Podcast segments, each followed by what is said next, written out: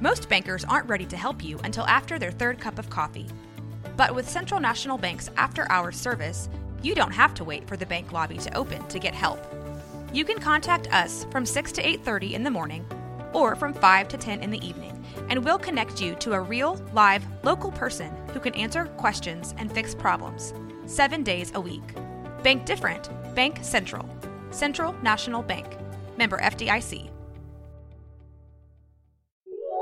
This is a Rogue Media Network podcast. This is 365 Sports, powered by SicEm365.com.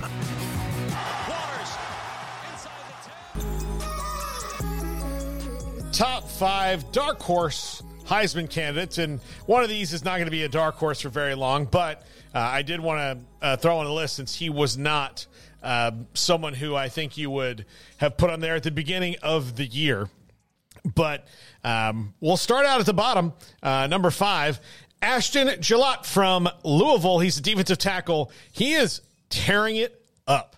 He wrecked shop against Notre Dame uh, last week and put himself in that, like, in the perfect world where we're actually saying football player and not, uh, you know, quarterback or uh, running back or maybe a wide receiver. This is a dude. Uh, I we watched a little bit of the Louisville game the other night uh, in here, and I came away really impressed with what Jeff Brohm is doing. I don't know what the rest of their season has in store for them, but they play a brand of football that's physical. They they're not messing around. They're probably going to be a little up and down on offense because they've got some playmakers. Their quarterback is is good. Plummer's good. He's fine. He's fine. He's yeah. fine. He's not like you know. Um, He's not going to be on this list, Paul. no, he's not going to be on this list. But uh, the, I think of the guys that stood out to me, uh, Ashton Gillotte did the other night. uh, Jawhar Jordan at running Yeah. back, and yeah, they got they got some playmakers, but uh, yeah, I mean, congrats to him on getting the mention. He'll have no chance to win this No, award, but that's why it's dark No, you're horse. right. You're right that uh, he at least deserves a little bit of love, and defenders deserve some love, and. Um, yeah, he's got a handful of sacks already on the year, and Louisville's been a nice little uh, story here so far. I'm happy for our friend uh, Alexis Cubitt that she's getting to Yeah. cover uh, this team. Um, and she, before that, she was with Clemson. so yeah, I mean, she's kind of getting spoiled. Well, here- and if she was here in Waco, she was covering a pretty good Baylor team, I think, for the Yeah, most part. So, I don't know. Somebody needs to hire Alexis full time in their city now because Clemson's dipped since I'm gonna- I'm Alexis call- left. I'm calling rule. they just left. yeah, Yeah, no yeah.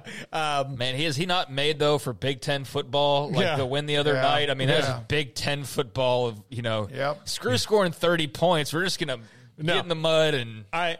I when we do talk to him, I, I can't wait to say like knowing him the way that we do. I saw a couple shots of the sideline early in that game where you could see the look on his face was like, as long as we win this game by one point, I want Illinois to know where they were, like what happened. Yeah, that was the the get the physical uh, there. Number four, even though they took a loss. Uh, I'm leaving Cam Ward on my dark horse Heisman list. I think he's good enough to where he can uh, get Washington State right back in the conference discussion, especially after some more, you know, cannibalization of Right. in in the Pac-12. I think he's going to keep him right back in there. He also has the. Um, I'll just call it the RG3 ability to make those plays for a school that was nobody thought RG3 was a Heisman candidate legitimately when the season started when he won it.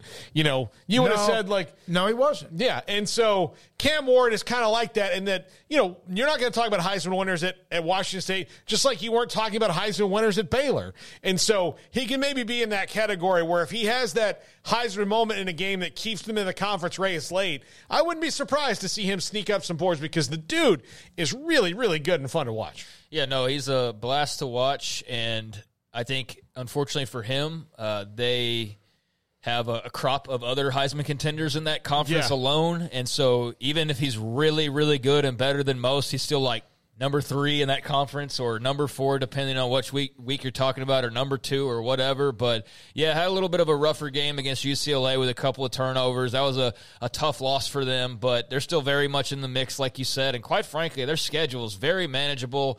I mean, Arizona's been they've been a plucky team, so that that's not a given by any means. That'll be an interesting game for them um, coming up this weekend. Uh, but then you got the big road trip to Oregon. That's an opportunity for him to have a you know a Heisman moment potentially, or at least a big game on that resume. And then I think it's you know kind of manageable. But they close out with Colorado and then Washington on the road. So yeah, some big games remaining for him to make more of a mark. But he definitely deserves some love. Yeah, absolutely. I also um, I hope that I'm doing this list next year and add the name. I wanted to throw this out there because he's a really fun player to watch from Arizona State. Is Cameron Skattebo. I like Yeah. Like saying that name. Yeah, Yes, you I just, do. You like it's just like Louisville. Yeah. Yeah. Skattebo. Uh, anyway, but number three from the major program, but plays the wrong position to get votes for whatever reason category, Brock Bowers. Uh, maybe the most individually dominant player at any position in college football. Like, there is not, I mean, maybe Caleb Williams is as dominant at quarterback as Brock Bowers is a tight end, but there's like, when you look at there's a really good tight ends around the country. The the position's changing a little bit, right? Um, you're asking them to do more. This guy is such a unicorn. Like even Kyle Pitts, who played for Florida a couple years ago, That's what I was didn't- thinking of, yeah. Didn't didn't really do the things that Brock Bowers is doing right now. He is that good of a player and should be in the Heisman discussion all year long. But there's an old segment of voters that are like, well, he's just a tight end. No, no, no. He's just an effing monster. Yeah, he's that's a, he's what a he dude. is. He's a dude. He's Yeah. a dude. No, he's an absolute stud, uh, future first rounder, future lottery guy. I know the lottery's not in the NFL draft, but I still, you know, apply that to those top picks. Um, but yeah, he's incredible to watch, and just make sure you sit down and watch him at some point, and just enjoy that that freak of nature exists in this great game that we love called college football. And there's a lot of other freaky, super talented guys, but he is definitely this season and really the past, you know, as long as he's been suiting up for the dogs, he's been one of those guys in college football. Yeah. Yeah, okay. Uh, if the draft were today, the New England Patriots would have the sixth pick. Now, they probably really need to look at their quarterback situation, but let's just assume that Drake Maye and Caleb Williams are off the board by pick six, which you would think they would be, and that nobody else is maybe in the top 10 range as quarterbacks go. Caleb Williams is going well, number yeah. one overall. Yeah, it he, seems yeah. he would go like retroactively in the draft Right, if, right, if the worst team could make that happen. But yeah, because Caleb Williams and Drake Maye are gone. Those guys are going to be top 10. You're telling me that even with quarterback issues, that Bill Belichick could say no to him? Mm. That's a Belichick dream yeah, right there. Yeah. No, I mean, yeah, that would be tempting. I think, but yeah, you're right. I mean, that that would be tempting. But it just, let's see how the Patriots season plays out Yeah. a bit more with Mac Jones and how that, all that works together. But no, you're. I mean, he's going to be whoever gets him is going to be super happy on draft day. That's for sure. Yeah, and they better be creative, like Georgia has been creative with him in the offense for the last couple years. Number two, probably off the dark horse list, but was not a guy that you thought about at the beginning of the year. But after that win, Dillon Gabriel had his Heisman moment for sure. Um, he, you know, if he continues to go on, and you look back and say, well, what was his Heisman moment? One minute and 16 seconds left against Texas and took them down the field and won the game. Uh, so yeah, this is this is someone, and and I do feel a little bit, Craig, and correct me if I'm wrong, if that Oklahoma fans were kind of ho hum about him. You know, because they've got Jackson Arnold coming through the ranks and like, ah, yeah, it's fine. We have Dillon Gabriel. Yeah, you know, I, he's I think, like, for one, the fan base is spoiled with quarterbacks Yeah. the last few years. But I do think, in comparison to Caleb Williams, yeah, it's a little bit of a step down. But, you know, I, I just think that really mostly it was, there was just so many other questions around him, too, you know, and, and that contributed. But, yeah, I don't, I don't know that anybody had him as a Heisman favorite, per se. No. Uh, maybe some people did, and if they did, kudos to you. Um, but I think he's definitely in that top grouping now um, after Saturday. And, uh, you know, if they were somehow pull that off and win another Heisman and do it post Riley and do it with a quarterback and, and all, that would be the guy who replaced Caleb Williams. That would be pretty incredible. But yeah, he's firmly in the mix. He had a, a great showing and has been pretty good all year long. Yep. And number one, Mizzou's Luther Burden. He is just catching passes and catching passes. Brady Cook is, if I did a most improved players in the country list, Brady Cook might be number one. Uh, I have to do a little bit more research on that. But uh, before the season, we had uh, Graham Bronstein here all summer, uh, just lamenting their quarterback situation, and Brady Cook's been really fantastic for them, um, fighting through injuries, playing tough, uh, and part of the reason he's been fantastic is Luther Burden is. Um, a guy that most people in the country probably didn't didn't know about. But when you catch like 11, 13, 14 passes in games like he's been doing, you're going to put your name on the map. And he's a huge reason why Mizzou is in the spot they're in now, which Garrett says, thankfully, 5 and 1 and not 6 and 0.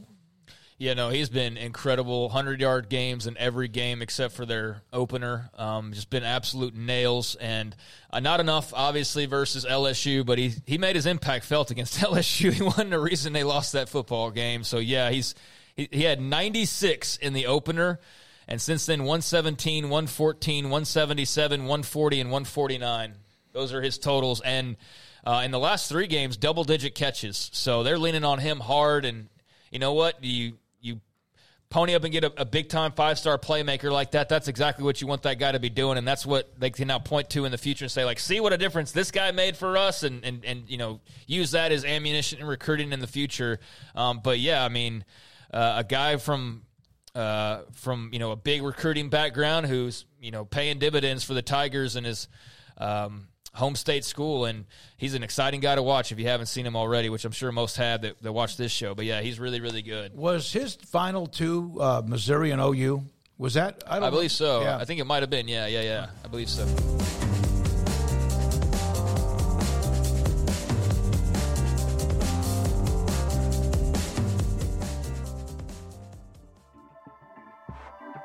This has been a Rogue Media Network production.